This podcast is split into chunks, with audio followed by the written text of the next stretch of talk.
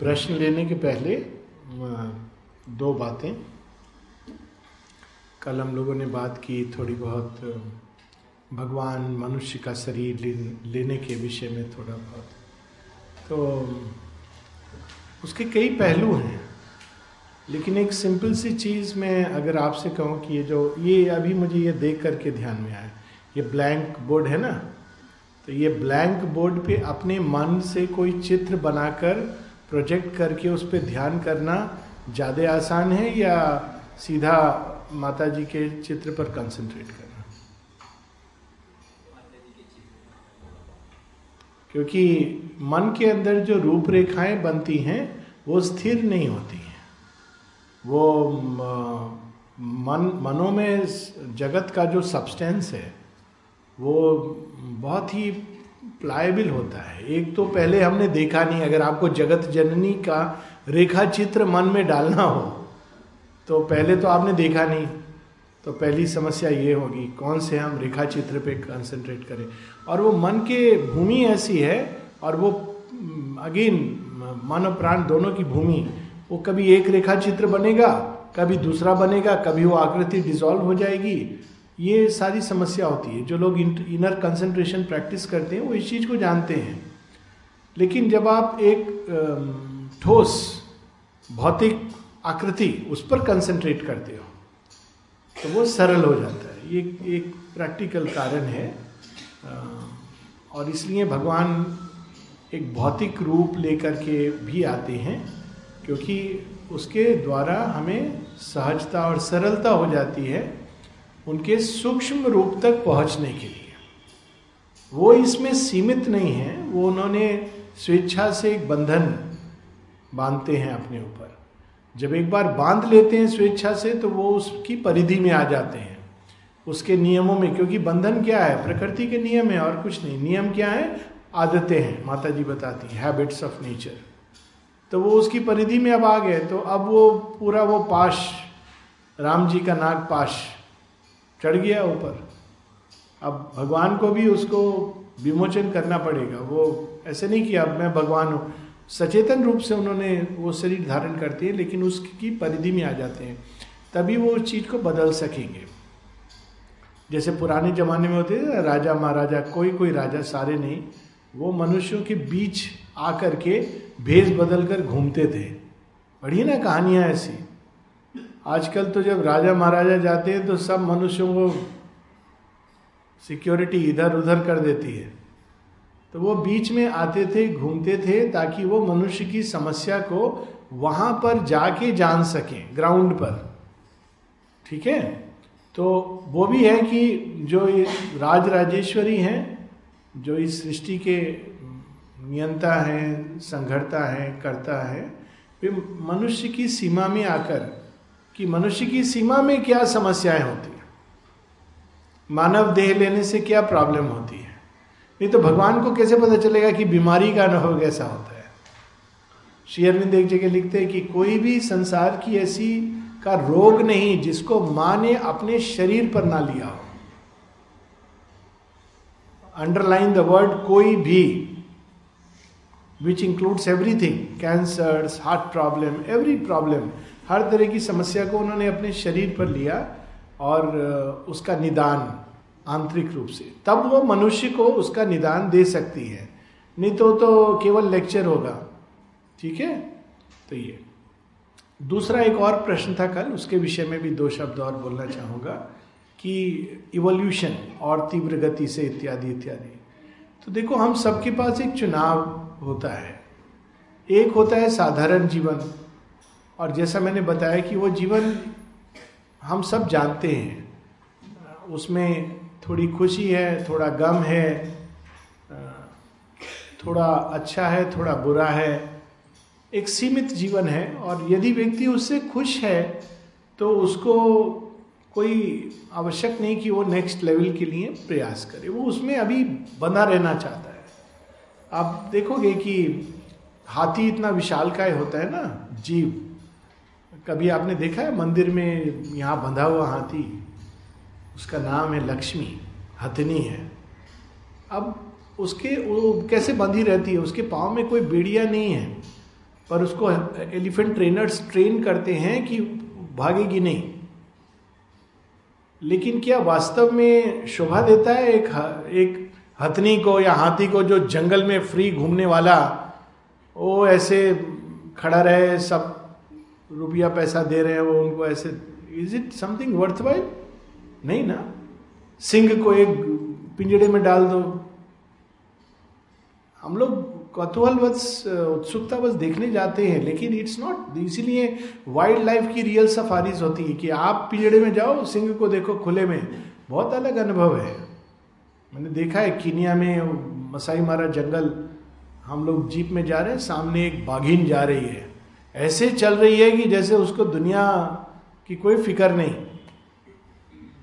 एक बार उसने पीछे मुड़ के देखा, पीछे पीछे जीप आ रही है, कितना पीछे, बस इस ऑल जितनी डिस्टेंस फिर उसके बाद केयरलेस वो जो आनंद है, उसके नेचुरल स्वभाव में, प्रकृति में देखने का, वो कहीं भिन्न है जब आप उसको आर्टिफिशियल एक कंडीशन एनवायरमेंट में। तो मनुष्य के अंदर भी एक हाथी और सिंह की तरह, एक बहुत ही शक्तिशाली, महत, चैतन्य में सत्ता है। वो हमारी सच्ची प्रकृति है, जिसमें आनंद नेचुरल है। पर अभी हम जो लाइफ लेते हैं, वो कंडीशन लाइफ है। एक जेल में जीते अब जेलें कुछ होती हैं, अच्छी भी होती हैं। उसमें अच्छी जेलें मतलब आपको मोबाइल टीवी पहुँच जाएगा। कभी कभी चिकन मिल जाएगा। ऐसी जेलें होती हैं। पर अल्टीमेटली जेल तो जेल है ना? तो एक जीवन है, साधारण जीवन जिसमें अधिकतर समय व्यक्ति भोजन इसमें बिताएगा और अपनी रोज की थोड़ी बहुत कठिनाइयाँ इसमें। और एक जीवन है जो हमारा सच्चा जीवन है, जिसको उत्कृष्ट जीवन, देवतुल्य जीवन। अब ये सबके लिए नहीं है। इसका चुनाव करना पड़ता है। इसीलिए योग एक ऐसे नहीं दिया जाता कि मास मूवमेंट आकर के आपने सामूहिक योग दे दिया, नहीं। एक व्यक्ति तैयार होता है, वो देखता है साधारण जीवन को, उसमें सब कुछ होके भी, ये भागने का नहीं है, ये साधारण जीवन वो देखता है, उसमें सब कुछ है आपके पास। सक्सेस है, पैसा है, लेकिन वो सोचता है कि नहीं, ये ये लाइफ नहीं है। जीवन कुछ और होना चाहिए। और तब वो शुरू करता है उस जीवन की ओर आरोहण। अपने ही सच्चे नेचर को, जैसे एक हथनी है। अभी अगर उसको स्वतंत्र करना है तो बहुत रीट्रेनिंग करना पड़ेगा। वो तो भागेगी नहीं, आप छोड़ दोगे तो। पंछी होते हैं जो पिंजड़े में रहते हैं ना, घर में रहने के आदि होते हैं। आपने देखा होगा कि पिंजड़ा खोल दो तो नहीं उड़ते हैं। उनको डर लगता है। उनको वो भूल गए उड़ना। ऐसे ही चलेंगे, यहाँ से वहाँ फुदक करके पहुँच जाएँगे। नहीं उड़ पाते। पंख हैं, सब हैं। तो आध्यात्मिकता क्या है? ये हमारा ही सच्चे नेचर से हमारा परिचय है। पंख है, हम उड़ना भूल गए हैं। शक्ति है, लेकिन हम विस्मृत हो गए हैं। श्री रामकृष्ण की एक कहानी है इस बारे में कि एक सिंह का बच्चा, एक सिंगनी सिंह के बच्चे को जन्म देते हुए मर गई। एक शिकारी ने उसको मारा। मरने के पहले उसने अपने बच्चे को जन्म दिया। सिंगनी मर गई। बच्चा जो था, उसके आसपास वो सारे उधर भेड़ बकरियाँ तो वो इकट्ठा हो गए। तो बच्चा तो बच्चा। उन्होंने उस बच्चे को बड़ा करने लगे। बच्चा भी उनके साथ बड़ा होने लगा और वही घास खाने लगा। मैं मैं मैं मैं करने लगा। बड़ा हो गया, सिंह है, लेकिन वो मैं मैं कर रहा है, घास खा रहा है। एक दिन एक सिंह ने आक्रमण किया उन पर, भेड़ों को खाने के लिए। तो अचानक उसने देखा, ये ये सिंह यहाँ क्या कर रहा है? और वो बेचारा बच्चा भागे ज़ोर ज़ोर से बचने के लिए। तो सिंह उसके पास आया, कहा, तुम क्यों भाग रहे हो? तुम तो हमारी पार्टी में हो। तुम क्यों भाग रहे हो? डर के। कहता है, नहीं नहीं नहीं, आप प्लीज़ मुझे छोड़ दीजिए सिंह की भाषा में। तो सिंह मने बकरी की भाषा में, मैं मैं मैं करता हुआ। वो लेके गया, बोले, ये तुम भाषा को क्या हो गया? तुम भूल गए अपनी भाषा भी? तो फिर वो मिमी आ रहा है, मेरी भाषा कौन सी भाषा? तो वो ले गया नदी पर। उसको खदेड़ता हुआ, कहा, देखो अपनी शक्ल वहाँ। तो देखता है, फिर सिंह को देखता है, फिर देखता है, फिर सिंह को देखता है। मैं तो इसकी जैसा हूँ, भिन्न नहीं हूँ। तब सिंह कहता है उस शावक से, बच्चे से, अब तुम भी दहाड़ो मेरी तरह निर्भय हो के तुम जंगल के राजा हो, दास नहीं हो। हम लोग क्या सिखाया जाता है? राजा बनने के लिए आपको खूब ऊँची पोस्ट पर पहुँच के, खूब धन कमा के तब राजा बनोगे। लेकिन अगर आप अपने स्वरूप को पालोगे तो आप राजा बन जाओगे। क्योंकि आपका वो स्वरूप है। कोई अलग चीज़ नहीं है। योग कोई बाहर से अलग चीज़ को प्राप्त करना, अपने ही स्वरूप को प्राप्त करना। लेकिन वो इसलिए कठिन होता है क्योंकि जन्मों की, हज़ारों हज़ारों वर्षों की हमें कंडीशन कर दिया गया। प्रकृति ने बाँध दिया। नहीं मुक्त करना चाहती। स्टोरी है ना शिव जी के पुत्र कार्तिकेय की। कि उनको छह कृतिकाओं ने पाला था, इसलिए उनका नाम कार्तिक होता है। और वो जन्मे किस लिए थे? कौन से असुर को मारने के लिए? मिथोलॉजी पढ़ी चलो कोई बात नहीं, असुर था एक काफ़ी है। असुरों का नाम याद नहीं रखो तो अच्छा है। तो उसको मारने के लिए उनका जन्म हुआ था। किसके तेज से? शिव और पार्वती के तेज और तप के संयोग से वो उनका जन्म हुआ और वो असुर ने जन्म से ही मारने की चेष्टा की तो वो छह भाग में टूट के वो स्टोरी कृतिका ने पाला। जब बड़े हुए तो शिवजी और पार्वती उनको रिक्लेम करने के लिए आते चलो तो हमारी संतान हो, तुम्हारे तो जन्म एक प्रयोजन से हुआ है। कहते, नहीं नहीं नहीं, किसने कहा हम आपकी संतान है? हमारी तो ये माताएँ हैं। हम इनको छोड़ के थोड़ी जाएँगे। ये हमारी माताएँ हैं। आप क्या कह रहे हो? हमें धोखा दे रहे हो। कैसे कैसे माता पिता हो आप? आप हमारे माता पिता नहीं हो। मैं तो यहीं बस जंगल में थोड़ा घूमूँगा, यही एंजॉय करूँगा, खेलूँगा, वो खेलते छह छह माताएँ, सोचो, एक माता कितना प्यार देती है। अब उनको इतना लाड़ दुलार उसी में वो बस खेल रहे, खुश हैं। वो कहीं जानी नहीं देती थी उनको, वो पार। खूब खुश थे छह छह माताओं का प्यार मिल रहा है। तो फिर लेकिन अल्टीमेटली वो माताएँ बहुत दुखी मन से कहती हैं, नहीं, पुत्र, बात तो सही है, हैं, ये तुम्हारे माता पिता पाला पोसा हमने है। तो छह माताएँ थी, इसलिए उनका नाम क्या पड़ा? कृतिकाएँ थी, कृतिकाएँ। कार्तिकेय, कृतिकाएँ हैं तो कृतिकाओं के जो पुत्र हैं, कार्तिकेय, उनके नाम से उनका परिचय है। लेकिन ये कार्तिकेय जन्मे थे एक बहुत महत्व कार्य के लिए। फिर उनको शिवजी ट्रेनिंग देते हैं। कहते हैं, अब तुम्हारा रियल तो ये दो प्रकार के लाइफ होती है। एक जहाँ हमें कृतिकाएँ पालती हैं। हम भूल गए हमारे रियल माता पिता कौन हैं। और हम उस ज्ञान में पलते हैं। हमको लगता है बस हम इस जंगल में थोड़ा खेल लें कूद लें कुछ फल मिल जाए, फूल मिल जाए, यही हमारे लिए बहुत कुछ है। लेकिन जिस दिन हम ये जान जाते हैं कि नहीं, हमारे माता पिता तो स्वयं आदिशक्ति परमेश्वर हैं। शुरू में हम कहते नहीं, ये वाली माताएँ अच्छी हैं, ये हमको खाना पीना दे देती हैं, चॉकलेट खिला देती हैं। पर असली हमारी जो शक्ति है, सामर्थ्य है, वो तो उस माता पिता के द्वारा ही आएगा। ये ट्रांजिशन है साधारण जीवन से योगमय जीवन का।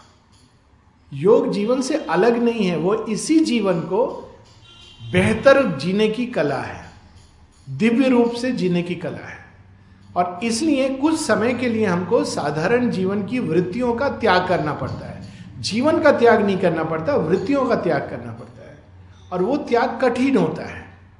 वो लंबे पीरियड चलता है, उसको त्याग इतना आसान नहीं है, जो आप लोग कल प्रश्न कर रहे थे। सही प्रश्न है। काम, क्रोध, लोभ, भय, इनका त्याग करना आसान नहीं होता है। ये वृत्तियाँ चिपकती हैं।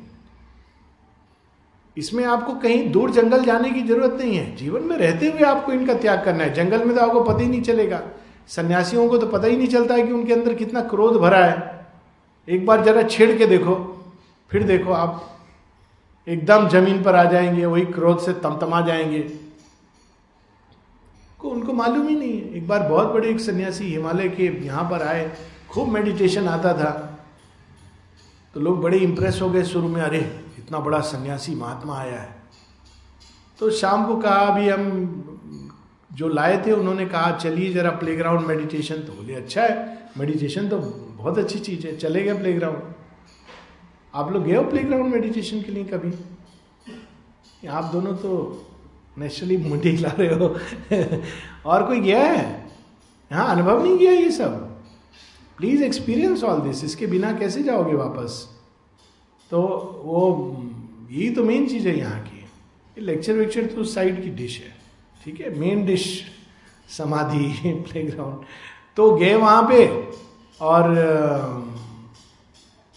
जब ये जो दूसरे सज्जन थे जो उनके, उनको जानते थे, बड़ा आदर करते थे उनका, वो अपना बैठ गया मेडिटेशन मेडिटेशन करके उठे तो देखिए ये तो आँख खोल के एकदम कोने में ऐसे सिकुड़े हुए बैठे हैं। तो उन्होंने कहा क्यों स्वामी जी आपका मेडिटेशन आपने नहीं किया?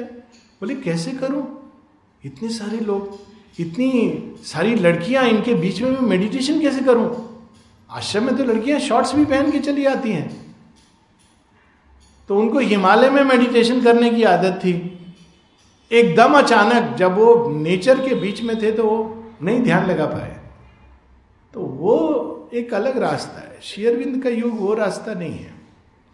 जीवन के बीच में रहकर जीवन को सुंदर बनाओ। उसके लिए आप कुछ लोग आश्रम में रहते हैं, कुछ बाहर। आश्रम में भी आप देखोगे कि पूरा सब चीज़ें जीवन की हैं। परंतु ज़ोर है यहाँ, एक प्रेशर है यहाँ पर आपको दूसरे ढंग से जीने का। ये एक प्रेशर है।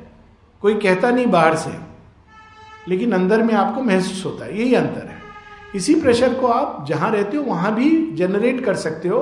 परंतु आमतौर पर बाहर एक दूसरा प्रेशर होता है साधारण जीवन जीने का। यही डिफरेंस है दोनों जगहों में। यहाँ भी वही लोग हैं जो बाहर हैं, बाहर लोग फुल पैंट पैंट शर्ट, जो जो पहनते हैं, वही यहाँ कोई बाहर की कोई डिफरेंस नहीं है। आपको पता भी नहीं चलेगा कौन आश्रम का है, कौन नहीं है। है ना? सब खेलते भी हैं, सिनेमा भी होता है, सब तो होता है। लेकिन सबसे मेरा मतलब जो जीवन की गतिविधियाँ हैं खाना पीना ये सब चीज़ें हैं। लेकिन यहाँ पर एक ट्रमेंडस प्रेशर है, आप चेंज करें इसके प्रति। और वो प्रेशर बहुत तरह से आता है। और बाहर के जीवन में आप अकेले पड़ जाते हो। प्रेशर किस चीज़ का है? जैसे जीवन चल रहा है, वैसा जीवन जियो। तो बाहर के जीवन में बहुत स्ट्रांग अभिप्सा और बहुत अधिक इसका अभ्यास सरल नहीं है, आसान नहीं है वेरी डिफ़िकल्ट माता जी जानती थी कठिनाई, इसलिए उन्होंने एक ऐसा स्थान बनाया, एक ऐसी स्पेस जहाँ इस चीज़ को हम सरलता से कर सके। अगर आप बाहर अपने माँ बाप को बोलोगे कि मुझे दो घंटे थोड़ा प्लेग्राउंड में जाकर एक्सरसाइज करनी है, क्या बोलेंगे? पहले पढ़ लिख के कमा ले, गाड़ी हो जाएगी, तब एक्सरसाइज करना, तब तक आपकी आदत छूट जाएगी। ऐसे ही बोलेंगे ना? समाज से यही सब सुनोगे। यहाँ पे प्लेग्राउंड कंपलसरी है, ये ड्रेस रिहर्सल देखी इन्होंने? They oh they should see they should go to sports ground आज भी है रन थ्रू है should take out time and go कब तक हो आप लोग?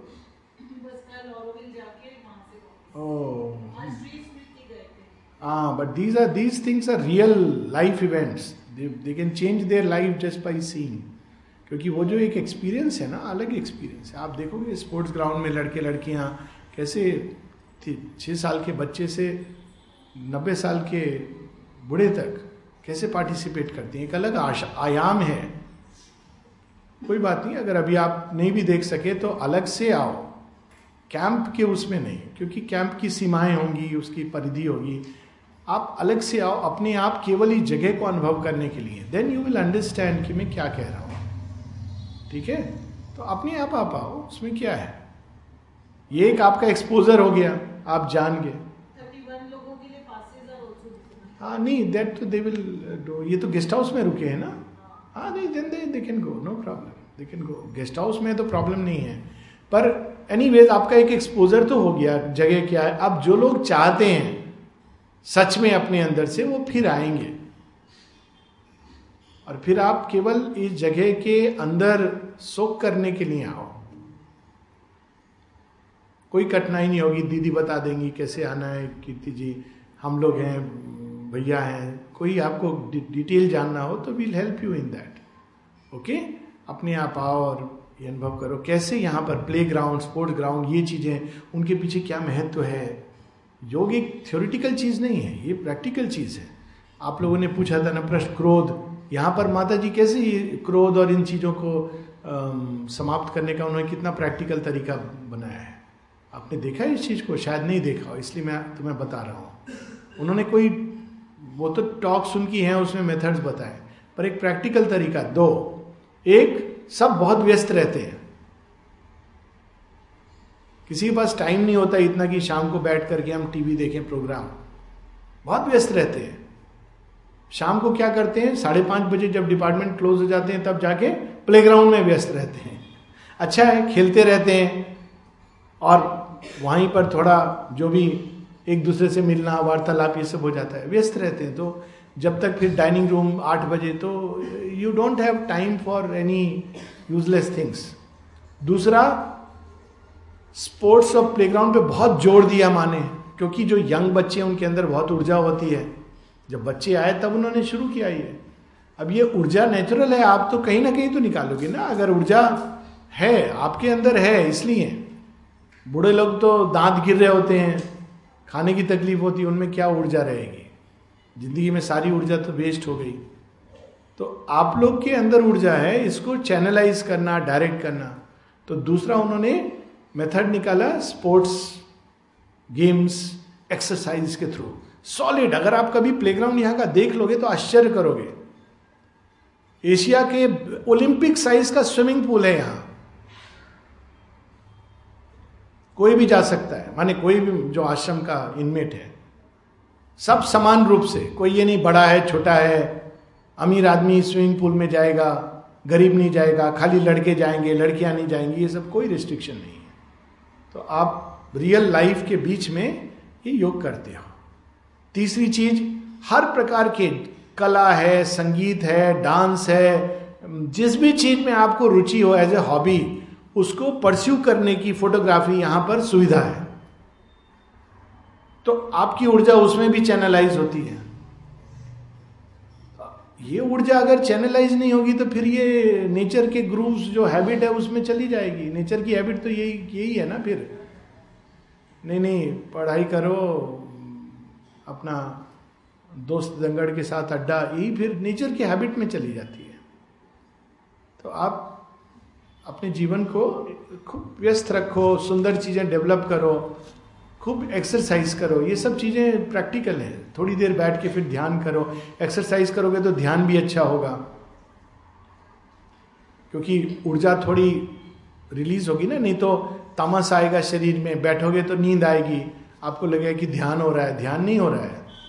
सो रहे हो। ओके तो these are simple practical ways अब आप लोगों के प्रश्न, जब हमारी कोई बड़ी से बड़ी समस्या हो, उसका समाधान किसी महापुरुष से हमें बहुत आसानी से मिल जाता है और हम उस समस्या को बहुत आसान समझने लगते हैं। लेकिन वो समस्या कुछ ही समय बाद उसी समस्या में सो जाते हैं और परेशान हो जाते हैं। क्यों? क्योंकि महापुरुष या किसी से भी आपको समाधान मिलेगा, वो एक प्रकार का नॉट थ्योरिटिकल वो उस व्यक्ति ने प्रैक्टिस किया हुआ है, वो आपको बता देगा। लेकिन प्रैक्टिस तो आपको करनी है। किताब में पढ़ लिया या किसी ने आपको बता दिया समाधान, है ना? मान लो मैं एक कठिनाई से गुजरा, एक बीमारी हुई, ठीक हो गया, है ना? तो आप अगर पूछोगे, ये बीमारी हो जाए तो क्या करना चाहिए? मैं क्या बोलूँगा? अरे बेटे, कोई चिंता की बात नहीं है, होती है, ठीक हो जाती है। पेन होगा, उसके लिए आप ये कर सकते हो, इसके लिए कर सकते डॉक्टर लोग करते हैं ना ये, मरीजों को बता देते हैं। लेकिन क्या उससे समस्या इमीडिएटली समाधान हो जाती है? अब उस, आपको आशा मिलती है और दिशा मिलती है और रास्ता मिलता है। लेकिन फिर भी पेन आपको होगा। अगर दवाइयाँ लोगे, उसके जो भी साइड इफ़ेक्ट या होंगे, वो आप आप उससे गुजरोगे। तो मुख्य चीज़ होती है उसको प्रैक्टिस में लाना। वरना कुछ भी पढ़ने का, किसी टीचिंग का, किसी महापुरुष से मिलने का कोई फ़ायदा नहीं है। उसको टीचिंग को प्रैक्टिस में लाना ये इंपॉर्टेंट है। ओके तो प्रैक्टिस करो तो आसान होगा। बार बार आएगा बार बार प्रैक्टिस करो। काक चेष्टा। कौवा है ना गिव अप नहीं करता है। कौवा भी एक गुरु होता है। सीखो, सीखना चाहिए उससे कुछ।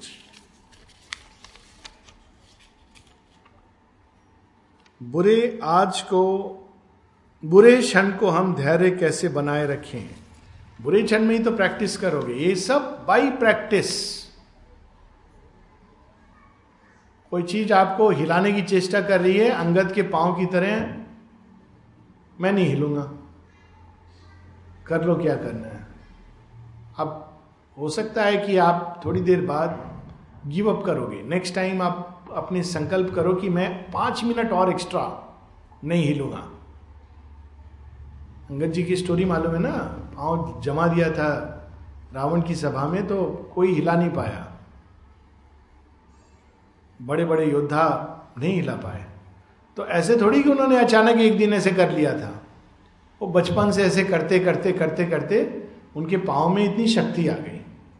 तो आप इसका अभ्यास ऐसे करो कि पहले बार बुरे क्षण में आप पाँच मिनट के लिए स्थिर रहे, फिर आप विचलित हो गए।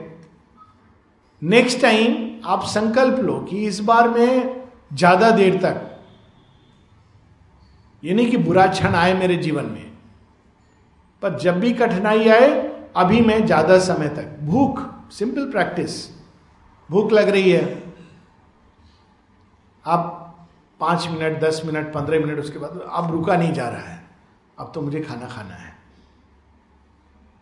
आप नेक्स्ट टाइम बोलिए कि इस बार मैंने पंद्रह मिनट का रिकॉर्ड है, मैं अपना रिकॉर्ड तोड़ूँगा। आपका ही अपना रिकॉर्ड किसी और से कंपेयर मत करना। श्री अरविंद तो चालीस दिन बिना खाने पीने के रह गए और सब करते रहे वॉकिंग वॉकिंग एवरीथिंग और उसके आगे भी वो चलता रहता। वो एक किसी और को आप नहीं कंपेयर नहीं कर सकते हो, लेकिन आप स्वयं में तो कर सकते हो ना। अपना ही रिकॉर्ड तोड़ सकते हो। ठीक है? तो इस बार मैं थोड़ी देर और थोड़ी देर और, थोड़ी देर और, ऐसे कर, अभ्यास करने से विल पावर हमारी बढ़ती है। ये सब विल पावर के कारण है। संकल्प शक्ति बढ़ती है। जब कैंसर ट्रीट करते हैं तो अलग अलग तरह के विचार आते हैं। जिससे हम नहीं पाते, इसके लिए हम कॉन्शियस क्या करें? कैंसर ट्रीट है या कुछ और है?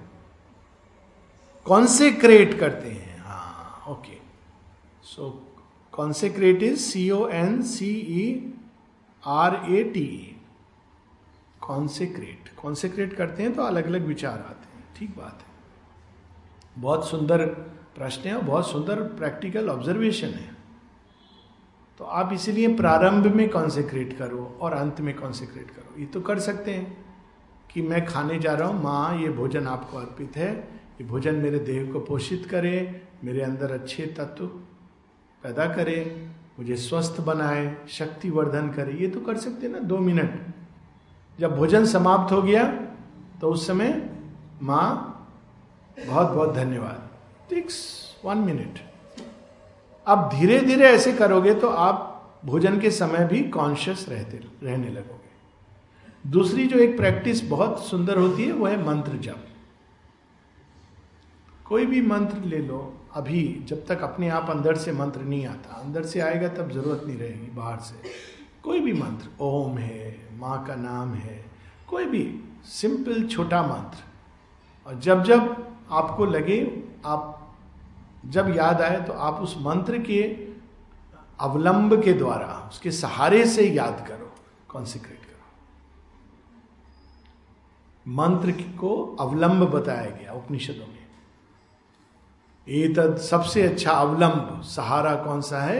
ओम, इस मंत्र को। ऐसे उपनिषदों में लिखा है। तो आपने कुछ भी किया, उसके पहले इस मंत्र को अंदर में, ज़ोर से करने की ज़रूरत नहीं है। मंत्र अपने लिए होता है, दुनिया को सुनाने के लिए नहीं, ठीक है? तो आप उसके द्वारा कंसेंट्रेट करो और कंसेक्रेट करो। शायद आपने वर्ड यूज़ किया है concentrate not consecrate so concentrated C O N C E T R A T E concentrate तो आप जितना करोगे अभ्यास, उतना अधिक आप उसमें अच्छे होते जाओगे। अभ्यास करो, कोई बात नहीं। सचिन तेंदुलकर भी ऐसे ही शुरू करते करते क्रिकेट का भगवान बन गया। Practice practice practice. विचार आते हैं, कोई बात नहीं। आप बैठो। बार बार बैठो। और जैसा मैंने बताया, किसी मंत्र का या किसी इमेज का सहारा लो। बार बार ध्यान भटकेगा, फिर लाओ। भटकेगा, फिर लाओ। शुरू में आप दस मिनट बैठोगे, आधे क्षण का ध्यान होगा। प्रैक्टिस करोगे तो एक समय ऐसा आएगा जब आपको ध्यान से बाहर निकलने का मन नहीं करेगा। फिर एक समय आएगा जब आप जो कुछ भी कर रहे हो, अंदर में ध्यान चलता रहेगा। पर एक दिन में नहीं होगा ना, एक लंबी दूरी है।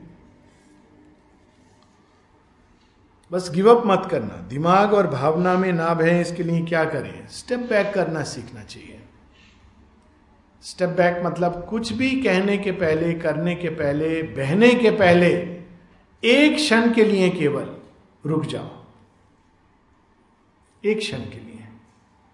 और ये कहो अपने आप से, करूँ या ना करूँ, बस इतना।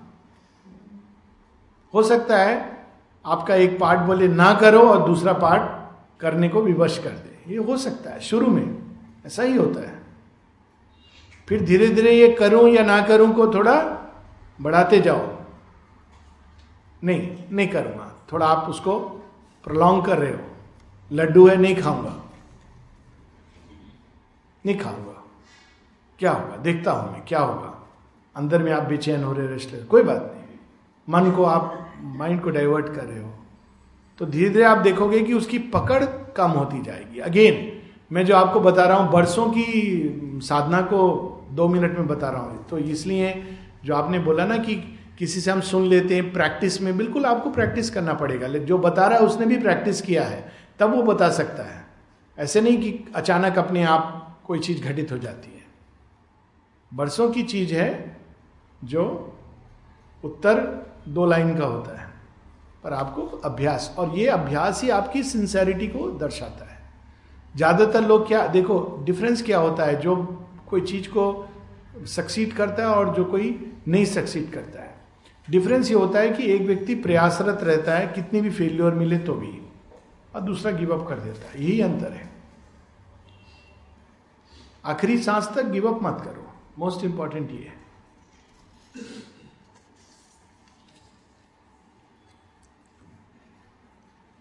कर्म कर, फल की इच्छा मत कर। अपनी रोज की ज़िंदगी में इसे कैसे शुरू करें? ये तो सबसे इंपॉर्टेंट चीज़ इसलिए है क्योंकि ये सबसे प्रैक्टिकल है। आप एक सिंपल बात बताओ, क्या फल आपके हाथ में है?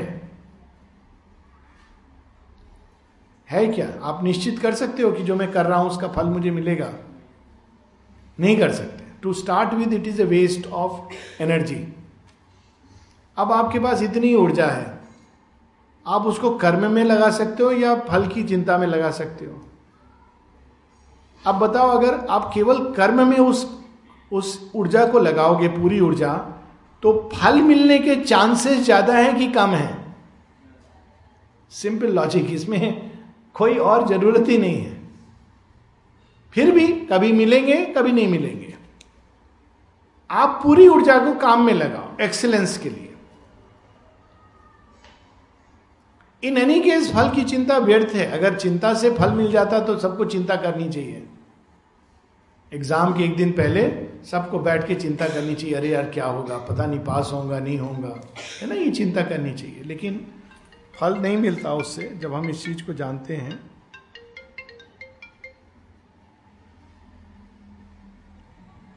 जब हम इस चीज़ को जानते हैं तो हमें उसके ही अनुसार तो प्रैक्टिकल प्रारंभ करो। जब मन में आए चिंता, वो फल की तो दृष्टि करो कर्म की ओर। इसी के द्वारा चांसेस है कि वो मिलेगा। ओके? दिल, दिमाग, शरीर बिना लालच के कार्य ही नहीं करता। ऐसे ही कि ये ये ये तो ऑब्जर्वेशन सही नहीं है। यहाँ तक कि भगवान के सामने भी लालच ऐसा नहीं है। ज़्यादातर चीज़ें बिना लालच के कार्य करती हैं। दिल धड़कता है बिना लालच के श्वास लेते हो बिना लालच के। भोजन लालच से करते हो या भूख से करते हो? भूख भूख से करते हो ना? भूख और लालच में अंतर है। बहुत सारी चीज़ें जीवन में। कभी कोई ऐसा काम किया जिसमें आपको जॉय आ रहा हो अंदर में? हुँ? बच्चे लोग? कोई भी? कोई काम किया है जिसमें अंदर में खुशी आई हो? हम्म? हाँ किया ना? वो लालच के लिए थोड़ी किया। तो सब काम लालच से नहीं होते लालच एक विकृति है। लालच तो काम को फिर से, जैसे मैंने कहा, वो काम की हमारी कोई वो विकृति इसलिए क्योंकि वो दूसरी दिशा दे देती है। पशु पक्षियों में लालच नहीं होता। सहज जीवन होता है। लालच हमारे जीवन को सहज नहीं रहने देता, विकृत कर देता है। तो ये तो एक दोष है, अगर अगर है किसी में, ये नहीं है कि सब कुछ लालच से होता है। ज़्यादातर काम एक अंदर हमारे अर्ज़, स्पॉन्टेनियस, बच्चे खेलते हैं, किस लिए खेलते हैं? लालच से खेलते हैं क्या? आप जीवन को एक खेल क्यों नहीं समझते? लालच तो माँ बाप डाल देते हैं। चुप हो जाते चॉकलेट मिलेगी। ये लालच। बच्चा इसलिए नहीं, बच्चा खेलता है एंजॉय करता है लाइफ को। पेड़ पर चढ़ता है, पतंग उड़ाता है, थोड़ी कोई लालच से करता है। जॉय ऑफ़ लाइफ है। और वो जॉय अपने अंदर उसको रखो। स्माइल करना सीखो, खुश रहना सीखो। क्यों सब लोग इतने सीरियस हैं? All of you should smile एक आनंद की बात है। ये कोई सीरियस तन के बैठने का विषय नहीं है कि आप सब लोग एकदम मुँह लटका के सुनोगे। Feel the joy in your heart आप सुबह देखते हो, सुबह मॉर्निंग होती है, मज़ा आता है। क्यों मज़ा आता है? लालच के कारण कि उसमें नेचुरल एक जॉय है। फूल को देखते हो, कोई अच्छी बात कर देता है। अच्छा लगता है ना? ये सब लालच नहीं है। ये प्रकृति के अंदर एक सहज जॉय मिला हुआ है। लालच तो हमको वो जॉय को एंजॉय नहीं करने देता है। क्योंकि जब हम कोई चीज़ हमें मिली है, हम उस समय क्या सोच रहे हैं? बाद में और कब मिलेगा? कितना मिलेगा? देखा है ना, जो लोगों ने अभी काला धन बटोरा था, वो एंजॉय नहीं कर पाते हैं। उनसे मूर्ख कोई नहीं है। रियली मैं बता रहा हूँ। करोड़ रुपया घर में रखा है, क्यों रखा है, इसकी कोई लॉजिक नहीं है आप उसको खर्चा करो, कम से कम गाड़ी खरीदो। घर बनाओ, कुछ तो करो। उसको घर में क्यों रखा है? लालच ये होता है। घर में इतना रुपया रखने का क्या क्या वो है? लोग बोले हैं, घूस देने के लिए। घूस दे के मुझे ये मिलेगा। अरे मत मिलने दो, क्या ज़रूरत है? ये मानसिकता है और कुछ नहीं है। और हम लोग इस मानसिकता को बढ़ावा देते देते अब प्रकृति में इतनी विकृति हो गई है कि सब और लालच लालच लालच। कोई ज़रूरी नहीं है। और जीवन बड़ा सुंदर रहेगा। और मैं बताता हूँ आपको सिंस हमने इसकी बात की प्रैक्टिकल तरीके मैंने ज़िंदगी में घूस नहीं दिया है कभी। और सब ज़िंदगी देखी है। और जब कभी किसी ने ऐसे मांगा तो एक अगर क्लर्क या कोई माँगता है ना immediately I have return a letter to his superior और सुपीरियर रिस्पॉन्ड नहीं करता है तो उसके ऊपर। कोई ना कोई एक मिल जाता है, फंस जाता है चेन में जो ईमानदार है। और फिर फटाफट आपका काम होगा। आपको पकड़ना है चेन में। ऐसा नहीं है, सब लोग खराब हैं, बदमाश है, लालची हैं। हम लोग देते जाते हैं तो वो। तो टेक इट और इसके लिए आपको उद्विग्न होकर वो पिक्चर जैसी लड़ाई लड़ने की ज़रूरत नहीं है। कि मैं जाके उसको पीट दूँगा, ऐसा कुछ ज़रूरत नहीं है। You have to just stay your ground कभी कभी मैंने ऐसे कहा है कि अच्छा आप नहीं नहीं करना चाहते हो, कोई बात नहीं, आप लिख दो, इस पर क्यों नहीं करना चाहते हो? इवन रिसेंटली किसी ने पूछा कुछ कार के पेपर्स के लिए, वो पांडिचेरी ट्रांसफ़र करने के लिए, नहीं, हमको और एड्रेस प्रूफ चाहिए, और एड्रेस प्रूफ चाहिए। मैंने बोला, आप अपना रूल कोट करके इस पर लिख दीजिए, आप क्यों नहीं कर सकते, और कौन कौन से प्रूफ चाहिए and then I will see फट से कर दिया उसने। That is all that it requires और प्रूफ चाहिए और। अब लेकिन हम लोग को सिखाया गया है डरना। तो हमको लगता है, अरे नहीं नहीं, इतना बड़ा अफसर है, पता नहीं क्या कर देगा। उसके हाथ में हमारा भाग्य है। कुछ नहीं, आप आराम से बोलो, कोई झगड़ा करने की ज़रूरत नहीं है। कि भाई, आप इस पर लिख दीजिए। क्या कारण है, कौन सा रूल है, किस सेक्शन के अंडर? और आजकल गूगल बाबा आपको बहुत हेल्प करेंगे सर्च कीजिए नेट पर। दो तीन बार यहाँ भी हुआ था। पोस्ट ऑफ़िस में मुझे कुछ ट्रांसफ़र करना था तो उन्होंने रूल कोट किया, ये ये कॉम्प्लिकेट रूल कोट नहीं किया कॉम्प्लिकेशन बताए। मैंने नेट पर गया, नेट पर पूरा उनका देखा क्या रूल है। प्रिंट आउट लिया, प्रिंट आउट लेके एक एप्लीकेशन के साथ अटैच करके दिया। आपके ही वेबसाइट पर यह लिखा है। अब आप जो भी कहना है, मेरे एप्लीकेशन पे लिख दीजिए। नहीं सर, ये सर अच्छा ठीक है सर, थोड़ा समय लगेगा। इसे take your time no problem मुझे कोई जल्दी नहीं है। कई सारी चीज़ें, ये लालच का एक सर्किल तोड़ना है कहीं ना कहीं। ये विकृति है, पाप वृत्ति जन्म ले रही है और ये नष्ट होगा। I can tell you this for sure आगत काल में एक जगत जो लालच और मिथ्यात्व पे बना है, वो ध्वस्त होने वाला है। इसको मान के रखो। ना रावण रहा, ना हिटलर रहा, ना कंस रहा। ये ध्वस्त होगा ही होगा। कौन इसका इंस्ट्रूमेंट बनेगा? ये इरेलीवेंट है। तो अभी से चुन लो। वो रास्ता जो है वो भयानक ही नहीं, पतन का रास्ता है।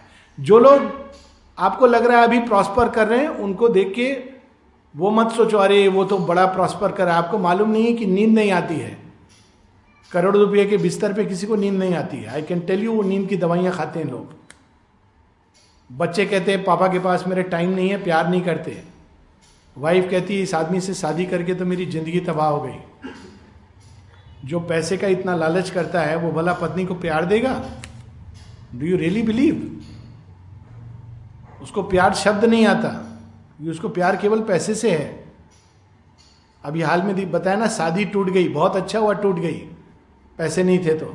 ऐसा आदमी ज़िंदगी में क्या देता? और वहीं दूसरा, एक व्यक्ति ने शादी अरेंज की थी, दो एग्ज़ाम्पल एक लड़की की शादी टूट गई, क्योंकि वो नए नोटों में देने के लिए पैसे नहीं थे। तो लड़की रो रही थी। मुझे लगा, क्यों रो रही है? बड़ा खुश होना चाहिए, ऐसा निकृष्ट आदमी जो कमा के खिला नहीं सकता है। अच्छा हुआ टूट गई। दूध का दूध पानी का पानी हो गया।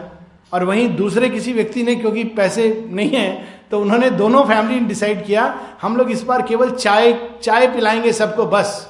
पाँच सौ रुपए में शादी हुई। कौन सा ज़्यादा प्रेरणादायक है? इसमें कोई डाउट है? तो let us do that let us be the change okay क्या हुआ? शादी नहीं हुई तो कोई ऐसा, माने कोलैप्स हो जाएगा? आश्रम में इतने बच्चे हैं, इतनी सारी लड़कियाँ हैं, शादीशुदा नहीं है। कभी आपने देखा उनके चेहरे पर दुख है, रो रही हैं? आप देखो जरा you go to playground and see you will see a joy on their face ये सब केवल हमारे दिमाग के है। शादी नहीं हुई तो क्या होगा? सक्षम बनो। दूसरी दिशा में चले गए हम लोग, लेकिन ज़रूरी है। लालच बहुत भयानक चीज़ है। इसको भैया, आज मेरे साथ एक अजीब घटना हुई। मैं माँ के कक्ष में दर्शन हेतु अचानक वहाँ रोने लगा। बहुत सुंदर है ये। ये चैत्य का बाहर आना है। आपने रिकॉग्नाइज किया। जैसे कार्तिकेय के जीवन में एक क्षण आया जब कृतिकाओं की जगह आदिशक्ति परमेश्वर आए। वैसे ही जिसने ये अनुभव किया उसके जीवन में असली माँ बाप का उनको अब क्या होता है? कोई बिछड़ा हुआ हो। सोचो आप, मेले वाली स्टोरी होती थी ना, मेले में बिछड़ गया भाई। और कई वर्षों बाद जब वो मिलता था माँ से तो क्या कहता था? चिपट जाता था, रोने लगता था, माँ, बस। जिसको देखने के लिए तरस गया था, उसको मालूम भी नहीं था। तो रोना नहीं आएगा क्या? एक रिकॉग्निशन है। कृतज्ञता है। प्रेम है। श्रद्धा है। बहुत सुंदर है। माँ जिसे हम पिछड़े हुए हैं कब से? हाँ, अपनी ओर से। माँ कभी नहीं बिछड़ी। वो हमेशा जानती थी कि अभी ये बच्चा कृतिकाओं के बास पल रहा है। ये ज़रूरी है इसके लिए। सही समय पर मैं आऊँगी लेने। पर हमें ये नहीं था पता नहीं था। तो जब उनसे मिलेंगे तो वो भी कैसी माँ? करुणा, प्रेम, आनंद से भरी हुई माँ। कौन नहीं रो पड़ेगा? कोई पत्थर दिल होगा जो नहीं रोएगा। रिकॉग्नाइज करने के बाद। रिकॉग्नाइज नहीं होने से बात अलग है। बुरा क्षण हो गया। I want to feel the feeling of plant surroundings how can I by aspiration by concentration by identification and finally by entering in to cosmic consciousness but वो रास्ता मत लो। आप दिव्यता का अनुभव करो। अपने अंदर भी और पशु पक्षियों के अंदर भी। अन्य मनुष्यों के अंदर भी। तब आप उनके फीलिंग्स को। दूसरा तरीका है, जब आप डायरेक्टली कंसंट्रेशन के द्वारा प्लांट को देखते देखते उसमें इतना खो जाते हो कि उसके साथ एक हो जाते हो। लेकिन उसमें रिस्क होता है। ये क्षमता डेवलप की जा सकती है। खासकर अगर आप किसी व्यक्ति के साथ ऐसे आइडेंटिफाई हो गए तो डेंजरस भी होता है। उसके अंदर की कई चीज़ें, उस प्लांट के अंदर, वो भी है ना, थोड़ा प्राण तत्व का एक निम्न अंश, वो भी आएगा। तो that is not the correct way पर वो एक मार्ग है। करेक्ट वे इज़ कि आप प्लांट जब देखो तो हम लोग के यहाँ क्या था, एक तरीका वी यूज़ टू डू नमन। किसको करते थे? सबको करते थे। नदी को प्रणाम किया, सूर्य को प्रणाम किया, धरती को प्रणाम किया, वृक्ष को प्रणाम किया। करते थे ना ये? नमन का क्या अर्थ है? सबके अंदर भगवान है। वो बेटर तरीका है। और अगर आप ऐसे करोगे तो ना केवल उनको समझ पाओगे उनके, आप उनके साथ कम्युनिकेट कर सकते हो, प्रकृति के साथ कम्युनिकेट कर सकते हो। बहुत भयानक रूप से बिजली चमक रही है। आप कम्युनिकेट कर सकते हो कि देखो, मुझे सुरक्षित रास्ता चाहिए, लेकिन आपको पहले ये कम्युनिकेशन सीखना होगा। तो वो होता है, तरीका होता है by seeing the divine presence in all things फिर वो आपको हानि नहीं पहुंचाएगी, क्योंकि आपने उसके मूल्य तत्व को जाना और उसको ही, अपने ही मूल तत्व से सचेत करा दिया। आप एक ऐसी भूमि पर मिल गए, जहाँ पर भेद है ही नहीं। तो जब भी कभी पशु, पक्षी, मनुष्य इत्यादि से मिलो, मनुष्य के साथ थोड़ा कठिन होता है भगवान को देखना उसमें, लेकिन प्रयास करो। तो कि इनमें भी भगवान है। That is the way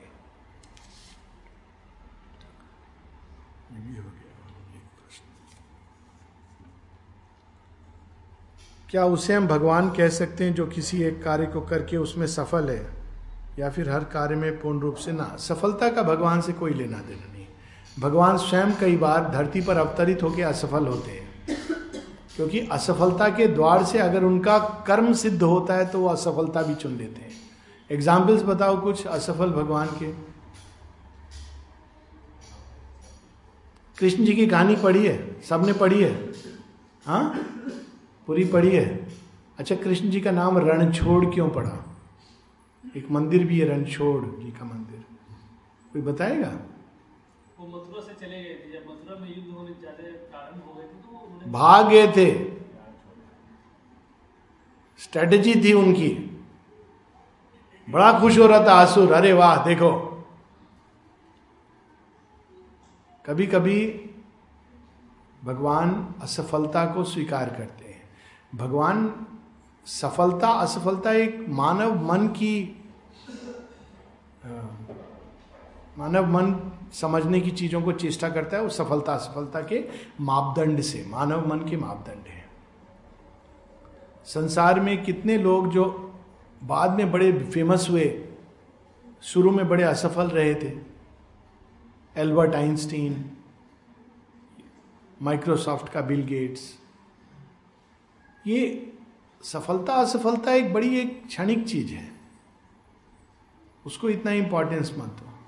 importance है ग्रोथ ऑफ़ कॉन्शियसनेस चेतना का विकास। वो सफलता, असफलता दोनों के मार्ग से आती है। कई बार असफलता के मार्ग से ज़्यादा आती है।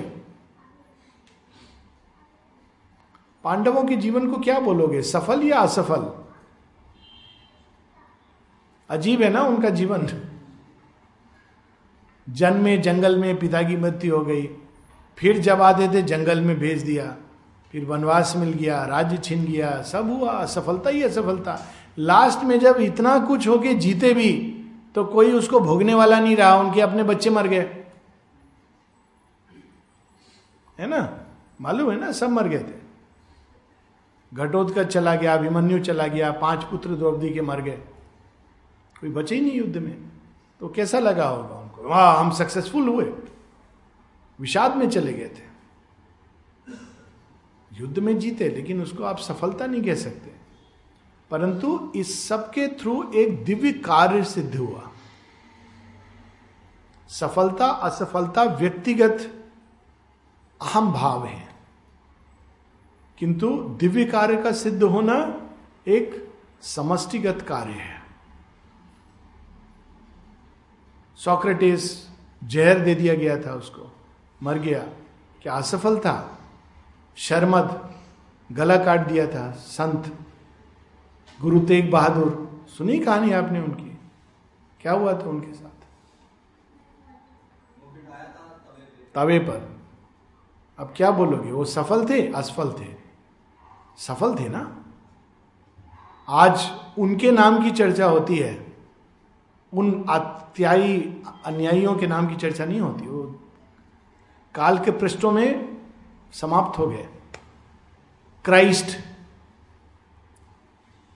आप जानते हैं क्राइस्ट को किसने सूली पर लटकाया था? नाम मालूम है आपको? समय ने उसको खा लिया, खत्म कर दिया, पर क्राइस्ट को नहीं मिटा सका। सफलता, असफलता एक क्षण में आपको क्या प्राप्त होता है? इवन एक जीवन में वो नहीं इंपॉर्टेंट है। वो एक बहुत दूर की चीज़ होती है। जब क्राइस्ट को सूली पर लटकाया, तब लोगों ने कहा होगा, देखो, बड़ा संत बनता था। जो दस ग्यारह डिसाइपल थे, वो भी भाग के छिप गए। तीन सौ वर्षों तक क्रिश्चियंस का प्रोसिक्यूशन हुआ उसके बाद। अंत में आज आधा वेस्टर्न वर्ल्ड क्राइस्ट के नाम से जाना जाता है। उसी प्रकार से कृष्ण कृष्ण का जब महासंग्राम के बाद यदुकुल भी नष्ट हो गया, अगर उसी समय कोई हिस्टोरियन लिखता कृष्ण का जीवन तो क्या लिखता? सफल लिखता या असफल लिखता? कुल नष्ट हो गया, उनका अपने सारे नष्ट हो गए, द्वारका डूब गई, महाभारत, महासंग्राम, रक्तपात सब तरफ़। एक राजा नहीं बचा। तो क्या कहते लोग? प्रयास किया, असफल रहे। आज, चार हज़ार, पाँच हज़ार वर्ष बाद, सब चले गए काल के अंदर, लेकिन कृष्ण और उनकी गीता सबसे सफल कृतियाँ हैं। तो सफलता, असफलता को एक सीमित दृष्टि से मत देखो। सफलता है अपने पूर्णत्व को प्राप्त करना। और उसको जानने का मापदंड हमारी, हमारे मन और बाहरी आँखों के पास नहीं है। रियल सफलता। सफलता का रियल अर्थ है अपने ही पूर्णत्व को प्राप्त करना। प्रेम, पूर्णता, ज्ञान, पूर्णता, हर चीज़ में पूर्णता, कर्म, पूर्णता, युद्ध, पूर्णता उसकी अल्टीमेट पराकाष्ठा तक ले जाओ। जब किसी भी चीज़ को तुम अल्टीमेट पराकाष्ठा तक ले जाते हो तो वो अपनी पूर्णता को टच करने लगती है। ये ओके तो हम लोग यहाँ रुकते हैं। कोई अगर क्विक क्वेश्चन है बच्चों का